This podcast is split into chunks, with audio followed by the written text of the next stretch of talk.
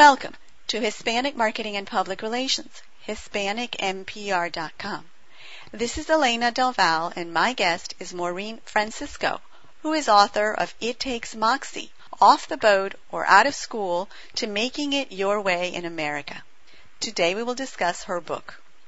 After graduating from college, Maureen spent five years rising in the ranks of the media world as a TV news reporter or weekend anchor at station affiliates around the country, ending up at a station in the top 12 market of Seattle, Washington. She worked in sales for a while before following her next big dream, reality TV. She was the first contestant on CBS's Power of 10 with Drew Carey joined the reality TV show Solitary 3.0, and went on into modeling, acting, and writing. She is co-owner of NW Productions, a media and production company, and working on her first screenplay. She's also the co-president of the Seattle Ascend Chapter, a nonprofit organization that nurtures Pan-Asian leaders. Maureen, welcome. Hi, Elena. Thank you for having me. Absolutely. I think we have many immigrants and children of immigrants or grandchildren of immigrants among our listeners. Uh, so this is a topic in a lot of ways that is going to be perhaps near and dear and encouraging to many. I agree. It seems like in the media lately, you hear some stories of immigration stories or topics. So this is very prevalent in what's happening in today's world. Now, you yourself immigrated to the United States from the Philippines, is that right? Yes, I was just five years old. I could barely speak a word of English, and I still remember as though it happened yesterday. It was cold because in the Philippines it's constantly hot, and when you come to Washington State, even though if it's only 60s or 70s, to me that was cold, and I remember feeling cold right away and to this day I still haven't acclimated to 70 degrees weather. So at the house with my husband, I like to crank up the heat, and sometimes I'll wear a couple of um, layers of clothes and even a bathrobe to stay warm. And he just makes fun of me that I still haven't acclimated to to uh, normal um, weather for for some people. Now, one of the challenges for many immigrants coming to the United States, of course, is language. And I know five is still young so that you can absorb a lot of things. But was it challenging or did you arrive here speaking English already?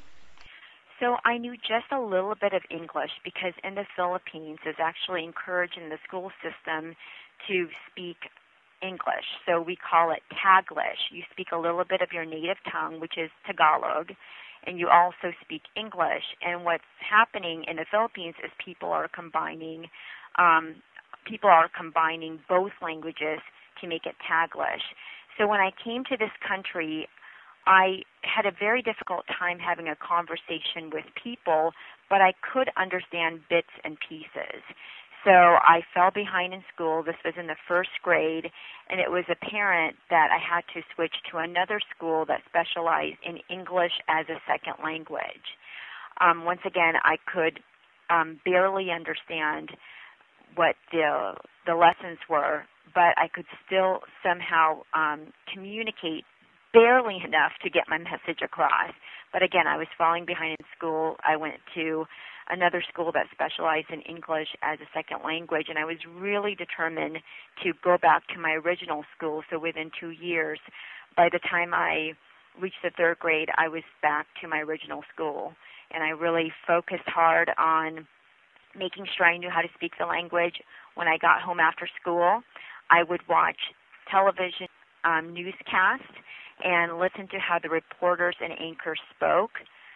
I would um, also practice with my parents, and my dad enforced an English only rule at the house so I wouldn't fall behind in school and I could really pick up the English language. Now, all these years, you have control, you have dominion over the language, and you have done so much more. What drove you to write the book, It Takes Moxie? I was speaking to a group of friends who were telling me that there's not as many opportunities in this country. The economy is tanking. And I wanted to share with them a story of my grandmother who came from the Philippines and moved to this country in her 50s. As soon as she got her working permit, she started working at a hotel laundry department. Now, it was not a glamorous job, but my grandmother had responsibilities. She has nine children, and at that time, 40 some grandchildren. So, in the Philippines, most companies would not look at her twice and give her the job that she got in America with benefits. She was very grateful for the experience here, and she's retired now and uh, travels back and forth from the Philippines to America. And I wanted to tell my friends, yes, it was not a glamorous job, but my grandmother had responsibilities. And sometimes when you are looking at your dream job, you might not get it overnight. Success does not happen overnight. It takes dedication every single day looking at what success is in your mind or what that dream is and working at it every single day is like a target. That's what I like to call it. And you tell yourself, what did I do today that got me closer to that target? If I understand the the nutshell is that you have to be driven, that you have to try hard, and if you do, the opportunities are there. Is that a good summary? Yes, and not only did I share my grandmother's story, but other immigrants or people who came from humble beginnings who I met along the way. Another example, uh, Rich Cho. He is the first Asian American general manager of a major sports franchise. And at that time, it was the Portland Trailblazer. Rich came to the country from Burma. He and I actually went to the same school district but graduated different times. Um, Rich's parents were immigrants, so um, are immigrants, so they wanted him to have a safe job. So it was very natural for him to go to college and major in engineering. He then worked at the Boeing Company, which is a very respectable company, but that wasn't his real passion. So after doing research, online, he decided, you know what, I really love sports and I want to go into an executive role in sports. So he knew in order to have that position, he would either need to have been a former professional player or have majored in law. So what he did was he then resigned from the Boeing company, moved to Southern California, and pursued his law degree and he told me every single summer he would then move back to Seattle and intern with the Seattle Supersonics making minimum wage. Now you have to keep in mind he was 29 years old when all of this happened and he was making a really good um paycheck.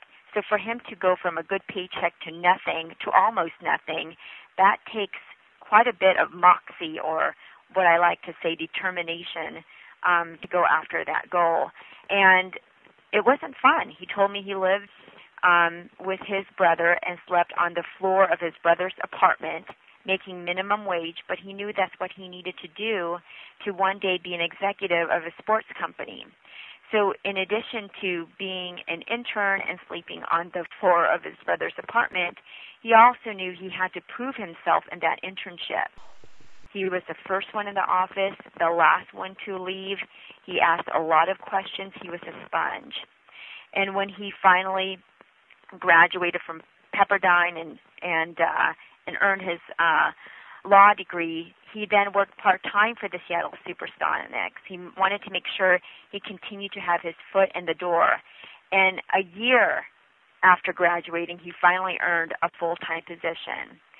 So um, the story, um, the moral of that story with Rich, once again, overnight success does not happen. It took him years to finally become a GM of a major sports franchise. It was the Portland Trailblazer Blazers, and today he is the general manager of the Charlotte Bobcats. What drew you to the media world? When I was in high school, I did something completely out of my comfort zone and I participated in a pageant. And I remember I was Miss Federal Way, and the local reporter there interviewed me, and I thought, wow, what a fun job. Here she gets to tell people's story for a living. So that planted a seed in my mind that one day I would like to pursue a career in storytelling. So after co- uh, after college, I then um, worked all over the country. I worked in Yakima, Washington. That was where I received my first TV job. Then moved all the way to Savannah, Georgia, then Flint, Michigan, and eventually back to uh, Seattle, Washington. And I just love storytelling. And one thing that's really fascinating about the media, um, it's never boring. You get to meet interesting people all the time. Like right now, Elena, you get to interview people and live vicariously through them and learn through them, learn their stories, and see what kind of impact they're making in the world and what fun projects they're doing.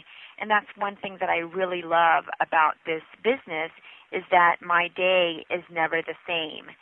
Um, and uh, and I naturally uh, gravitated towards this um, industry because I wanted to meet interesting and fun people. At the same time, I have a passion for storytelling. So after uh, reporting, I have a guilty pleasure of watching reality shows. Now, Elena, do you enjoy reality shows at all? I'm afraid not. Okay. Well, I have a guilty pleasure of watching reality shows, and I found that millions of other people do, and it's oftentimes the number one show on any network. So I did um, not one but two. I did Fox. I was on the Fox reality channel Solitary 3.0, as well as CBS's Power of Ten with Drew Carey. And again, that's another form of entertainment or storytelling. And then I eventually became a contributor for numerous media outlets from Huffington Post to um, theyoungupstart.com.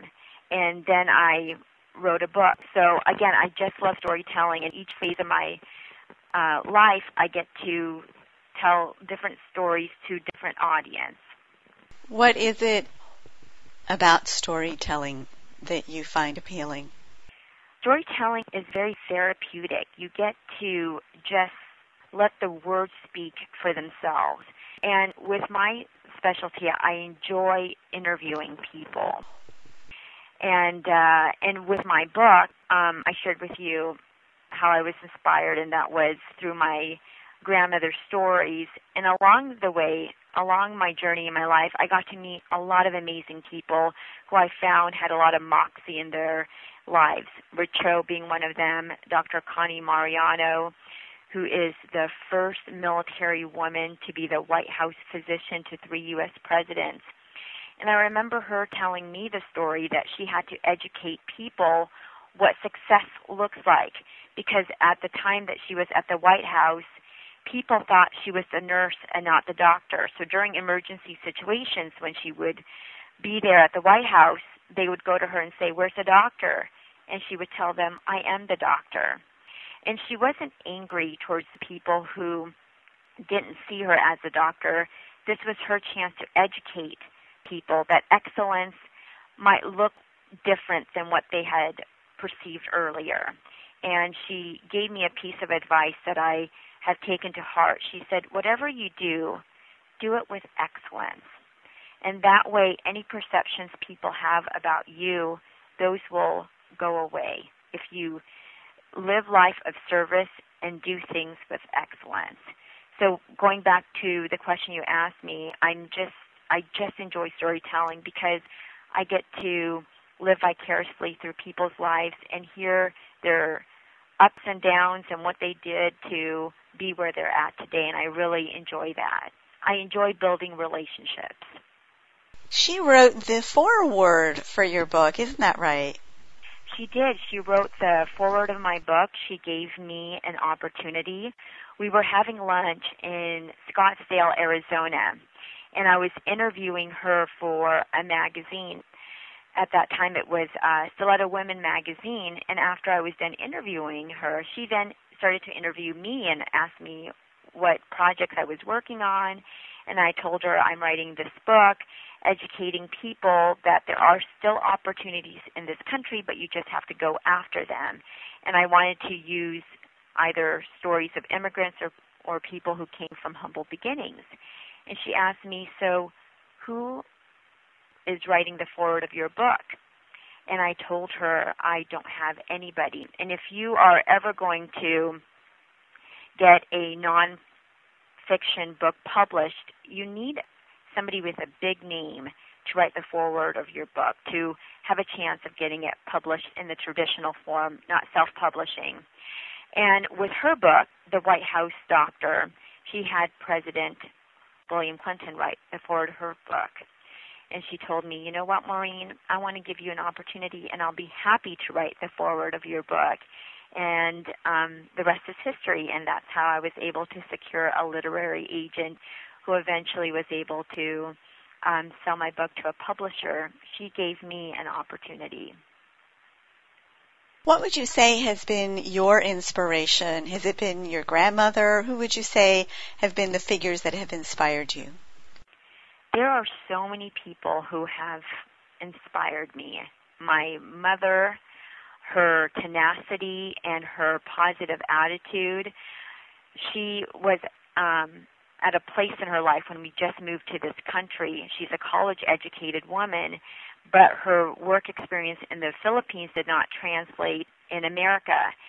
And she had a child to support. So at that time, um, the position that gave her an opening was to become a housekeeper. And I knew my mother was way more talented than this, but she also had bills to pay and a daughter to support. So she took that job and uh, and I just remember when she took that job because it taught me an important life lesson that sometimes you might not be doing something that you enjoy doing, but it's not permanent. It doesn't define you. It's only temporary.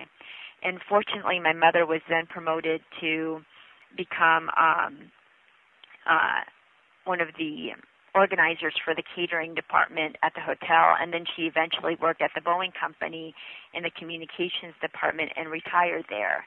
So she taught me a life lesson once again that sometimes you might do a job that you don't enjoy, but once again, it's temporary, it doesn't define you, but it should not stop you from going after the job that you really want. Another person who inspired me is my Lola, for being so brave to move to this country in her 50s and taking a job that wasn't very glamorous because she knew she had a family to support. So once again, um, another lesson that I learned that you've got to fulfill your obligations or responsibilities. My husband is another inspiration to me. He breathes words into me that is that teaches me so many life lessons he taught me that it's very important what you say because your tongue is the most powerful tool that you have. It starts wars, it breaks wars, it lifts people up, it brings people down. So you have to be really careful at what you say. And another thing that he taught me is reaction. Sometimes people tend to react um, during emotional situations, and he um, has told me give yourself an hour or a day or a week before you react to a situation because you never want to regret it. And today he is a producer of the Miss Washington USA, Miss Washington Teen USA pageant, Miss Idaho USA, and Miss Idaho Teen USA pageant. And those are the lessons that he's sharing with these young women is because they have their whole lives ahead of them and he never wants them to have any regrets of saying something or reacting to a situation. So um, those people have inspired me. And also Dr. Connie Mariano, she continues to be my mentor today. She's um, taught me a lot, whether it's publishing a book or just life lessons. Again, she taught me about the importance of doing excellence in everything that you do that will guarantee you not only will you be marketable, employable, but also memorable. One of the things that you talk about, you dedicated a whole chapter in the book, and I think a lot of people don't give enough thought to that, is the importance or the value of money and prioritizing your decisions. Uh, would you tell us about that? And another person who I did not mention is my father, who also inspired me, and that transitions to the question you're asking me, and it's about money. Um, my dad, I remember growing up, he would always tell me, Did you turn off the lights? Is that water running while you're brushing your teeth? And I would always think, Goodness gracious, why is he so uptight about these things? And then when I started to live on my own and pay my own bills, I can hear my dad's voice. Did you turn off the lights? Did you make sure the water isn't running? It's because someone's paying for them somebody's paying for these bills. And when I was living with my parents, it was my dad. And when I was living on my own, it's me. And what I've learned about money is that don't spend beyond your means. And I've uh, learned not to put things on credit card. If I want to um, buy something, I should save and make sure I pay for it in cash. Now, I do use my credit card, but I make sure I do pay off whatever amount that I charge on my card that month because I don't want to get into a habit of living on credit. It's not healthy at all. I see people often um, when they start out businesses or buying a house and they can't pay for it and it just puts them in a very sticky situation. So what I've learned is to save, um, work hard so that way if I wanted to buy a big ticket item, I can pay for it in cash and living that mentality I've I've really enjoyed because it's actually um, made my life a lot more peaceful. Now there was a situation where I did need to borrow money, and that was going to school. And one of the things I told myself was I want to make sure I earned a lot of scholarships to pay for this massive loan. And I applied to a lot of scholarships. I was um, I really had a passion for school, so my grades were pretty good. That I did earn a lot of scholarships and paid three fourths of my college education through scholarships and grants. And I tell people, young people or even um, executives, that they can follow this simple um, rule about money. Make sure you don't live beyond your means because there's a part of my book where I actually interviewed an executive who um, was a millionaire but then lost it and had to learn the life lessons of of not living beyond your means. And now he does live within his means. He doesn't need, you know, the lavish things in order to find him happiness. He can find happiness in the simple things of life. And that could even be writing down the things that you're grateful for each day. And that's actually what I do currently. I write about three new things I'm grateful for each day. And one of this would be the interview with you. So I'm going to definitely write that down. I'm grateful for going on another interview later on today. I'm grateful for having the opportunity to influence and impact millions of people. So I encourage people to um, to write three things they're grateful for each day. They're going to look at life differently. Would you say that your life has been different because you're an immigrant? My life is a lot different because of me being an immigrant, and that's because I've had to earn everything. When I came to this country, I could barely communicate with my peers, so once again, I had to work hard and learn how to speak um, English. And I'm glad I had that experience early on in life because now I'm in my 30s. So sometimes when life throws me a curveball, it doesn't phase me to a point where it paralyzes me. I just keep going. And I think a lot of immigrants that I've found who I interviewed in my book, life threw them a lot of curveballs. Another example who I interviewed is Teddy Zee, who is executive producer of The Pursuit of Happyness. He came from a family with humble beginnings. his dad worked at a hotel, and he told me his story where he would often watch movies to escape his current conditions because he wasn't happy. But that planted a seed in his mind about being part of the movie making business.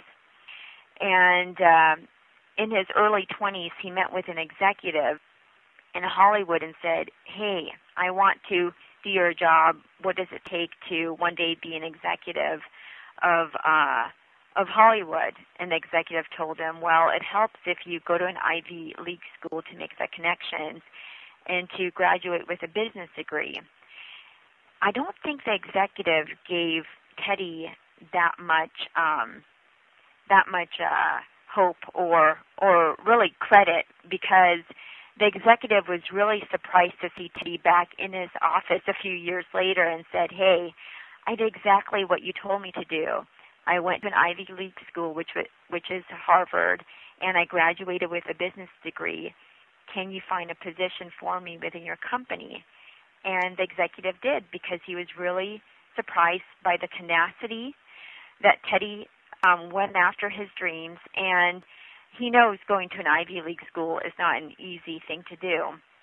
So, uh, so now Teddy was not an immigrant, but his parents were, so he learned the life lessons of working hard. And I think that's what immigrants have is they know the values of having great work ethic, going after your dreams because when you when you come from humble beginnings, you don't have a sense of entitlement. And that's one thing that I've learned. A lot of immigrants, they're not entitled to anything because they're just grateful for the opportunity. And not that they may have realized that they have developed these skills early on, but they're very grateful that these are the skills that they still have as adults. So when situations happen and it's not to their liking, it does not paralyze them compared to other adults where they might feel paralyzed with a situation, like they can't pay their bills. And some adults today feel absolutely paralyzed; they don't know what to do. And um, and I'm, and I say this loosely, but most immigrants would be like, "Well, get a job, any job to pay those bills." Do you feel that there is a particular kinship between immigrants, that immigrants relate to each other in a particular way, in a special way that's different from the way that non-immigrants relate to each other? I believe so, Elena, and the reason why is you know the journey an immigrant went through to get where he or she is at today. You appreciate how they've learned the language, especially with those who came to this country only knowing their native tongue. So you have that sense of appreciation and gratitude and understanding of where they came from.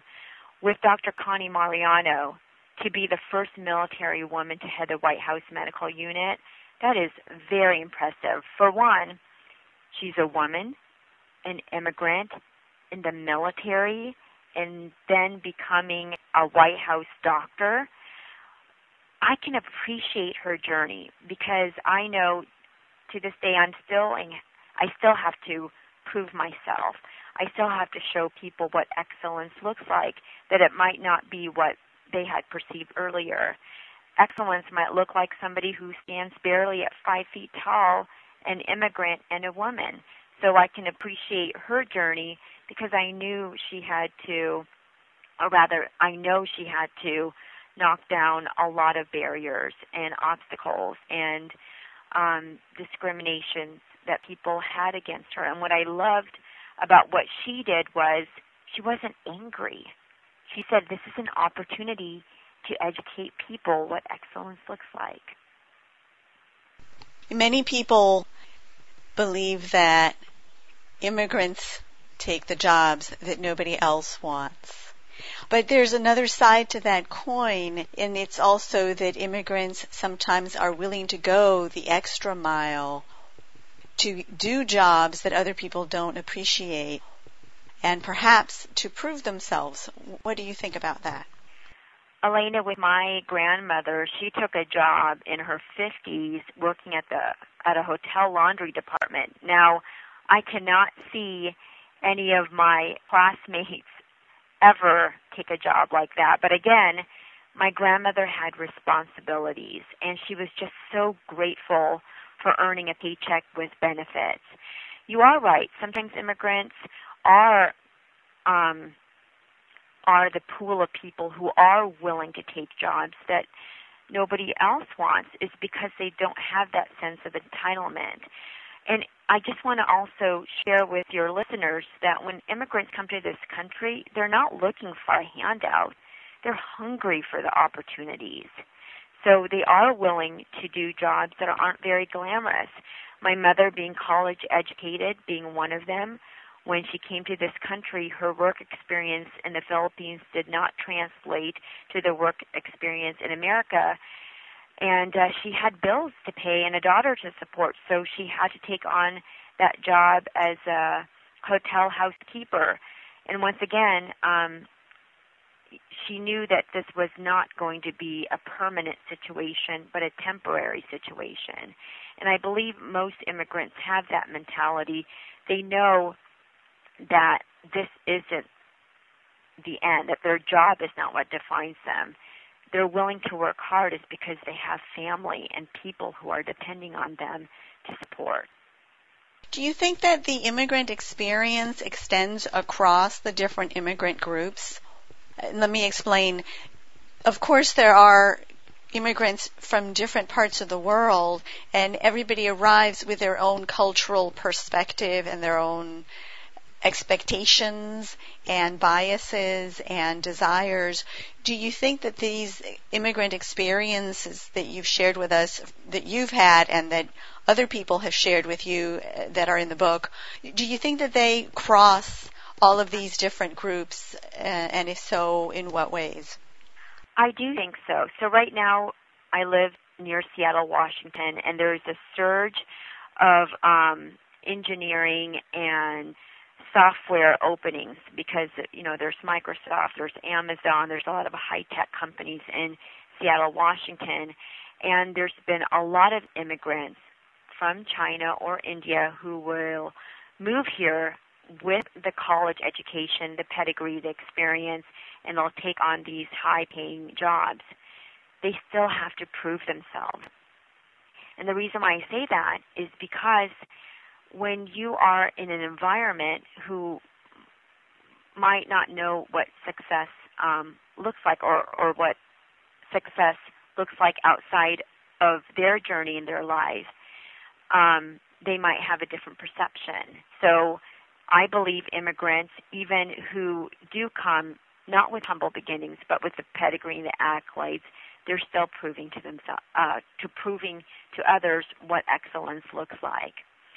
And another story I'm going to use is Jeremy Lin, who is now a household name when it comes to basketball. He graduated from um, Harvard, and people didn't really look at him twice when he wanted to become a professional basketball player. And then when he finally had a chance to show people his talent, all of a sudden people are very interested because here is this Asian guy who can play ball. I mean, to this day, we're still proving to others what excellence looks like, and uh, and and I think um, the journey has gotten better thanks to people who have opened doors for myself, like Dr. Connie Mariano. But I think just in general, immigrants do have to um, show people what excellence looks like. And I don't believe Jeremy Lin was an immigrant, but I know I, his parents. He came from um, a family of immigrants who, once again, had to prove to others um, what excellence looks like, and they had to work hard. So, I believe that's where he got his work ethic. So, t- to get back to your question, Elena, yes, I think of of, of any um, country coming to this country, people coming from different countries coming to this country, they still do have to prove themselves. One of the things that you talk about in the book, I think it's toward the end, is you talk about finding what inspires you, finding your passion. What do you mean by that? passion to me is what gets you up in the morning. You hear your alarm clock go off and you just want to go after it, whatever it is. I have a passion for storytelling. I have a passion for impacting lives and making people's lives better, whether through my journey, my storytelling, through my interactions, through my relationships that I build. But that's where my passion is that fire in your belly. And I believe that each of us has a passion buried in ourselves. And sometimes as adults, it gets buried because maybe um, life hasn't been good to us or has treated us the way that we wanted things to to be. And uh, and I remind people, look inside yourself. There is a passion that you have where you can offer to this world that just gets you up in the morning and you're just excited. I talked about my former roommate and also one of my best friends, Catherine, in the book, and she has a passion for cooking. She loves it. She's not looking for any accolades or any spotlight. She just has a passion for cooking. And are you a cook, Elena?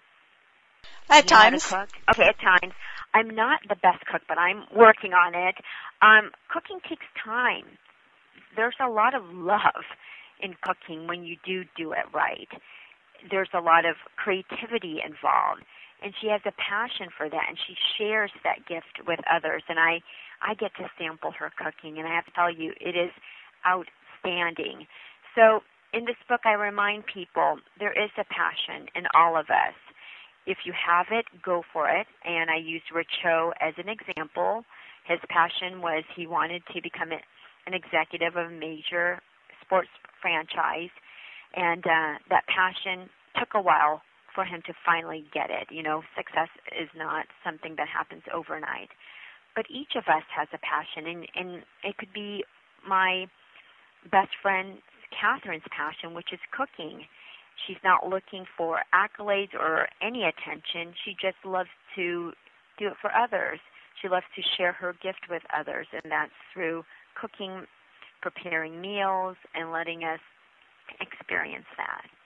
And your passion, obviously, is being a host of this radio um, show and letting your listeners hear so many different stories. And hopefully, they get um, a lesson, a life lesson, out of listening to your radio show, and their lives are more enriched thanks to listening to your show. I can only hope so. When guests such as you share their insights, their life lessons with all of us, we all come out better ahead. That's that's my hope. Yes, and I and I believe that's what's happening because um, people are looking for information. They're craving for information. So when they land on your website and they listen to a podcast, they're searching for knowledge. And maybe at that time in their life, in in their lives, they're looking for how to get ahead, or they're looking to how to lead a team. And you have guests who can be able to provide that type of information. Now, Maureen, you've gone from being in television reporting to being on reality television, and now you've gone sort of full circle to the other side of things where you are co-owner of a production and media company. Is that your life passion? Yes. So one of the um, many projects that Northwest Production does is produce pageants. Um, my husband and I produced the Miss Washington USA, Miss Washington Teen USA, Miss Idaho USA, and Miss Idaho Teen USA pageants. And the winner of the Miss division then competes on NBC in the Miss USA pageant. And the winner of the Miss USA pageant then competes in the Miss Universe pageant, which is seen by almost 1 billion viewers.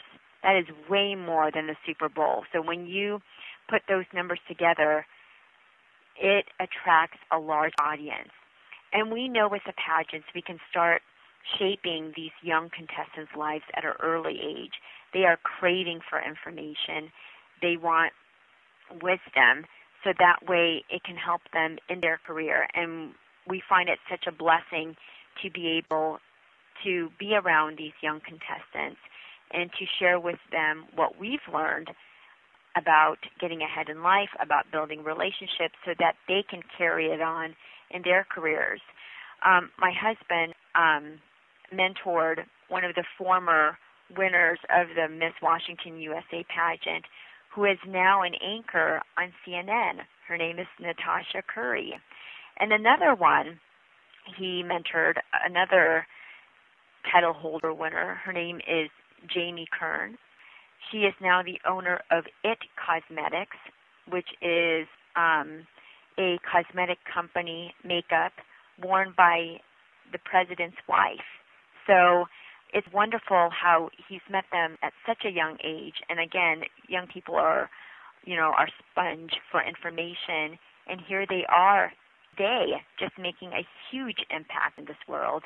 And uh, and that's what we get to do is is uh, be a blessing to these young people's lives very early on in their careers. Where do you hope to go from here? I have so many passions and projects, Elena. um, one of the things I hope to do in 2014 is start working on a screenplay. And it's going to be a romantic comedy. I've already formatted it in my head. I just need to have it on paper, but that's one of the projects that I'm working on. And I have a few other business ventures that he and I want to start. But I will tell you this we are not going to have a boring life. It's going to be exciting, and we're just so looking forward to it. And on top of that, we hope to also start a family. So um, we're just really looking ahead for what life has in store for us. How exciting. Let's go back to the book. Who do you think will benefit the most from these personal and other immigrant stories that you share in the book about how to find success in the United States? You. And I say you because listeners and people from different backgrounds can benefit from this book. If you're a young professional looking to start a career, you can get insight from the people who I've interviewed. If you're a seasoned professional who's looking to make a life change, there are other people who I've interviewed who I believe can offer some wisdom to maneuver that path. If you're looking for a kick in your life, like a kickstand, there are people out there in this book who's going to tell you how do you bring that passion back into your life. And uh, and I even have moms writing me telling me I could so relate to your book. I'm not a mom, Elena. So um, when I wrote the book, um, I didn't know if if moms could relate as well. And I'm finding even moms are telling me I could so relate to your book. There's this chapter that talks about taking life in phases. You might not have everything that you want, that career, that family, that um, lifestyle where you're moving and shaking all at once at one time, but you might have it in phases in your life, and that's perfectly okay. So, to go back to your question, you, your listeners, anybody who wants a good pick me up book, I really do encourage them to read It Takes Moxie Off the Boat or Out of School to Making It Your Way in America. What tips and suggestions would you share with our listeners, Maureen, that they can take back to their lives, to their businesses, that will help them overcome all the challenges that we face every day? What would you say from your life experience? What I found is that any situations can be just temporary. It's all how our mind perceives that situation. Like my mother, she was not happy taking that job as a hotel housekeeper, being college educated, but she knew that job did not define her and this was a temporary situation.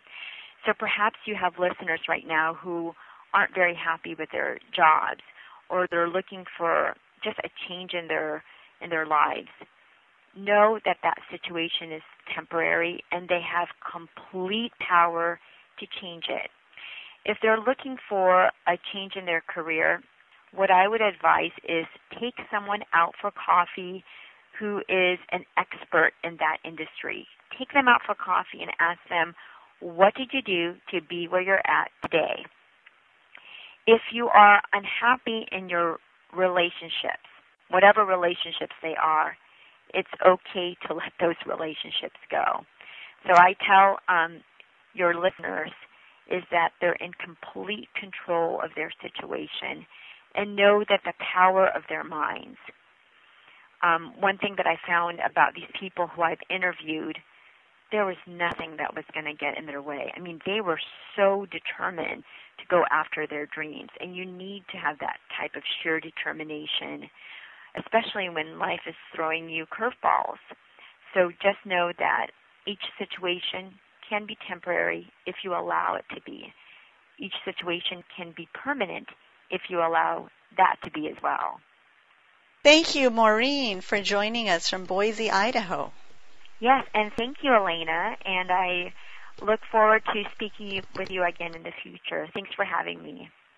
And to our audience, thank you for listening to Maureen Francisco, who is author of It Takes Moxie, who discussed her book.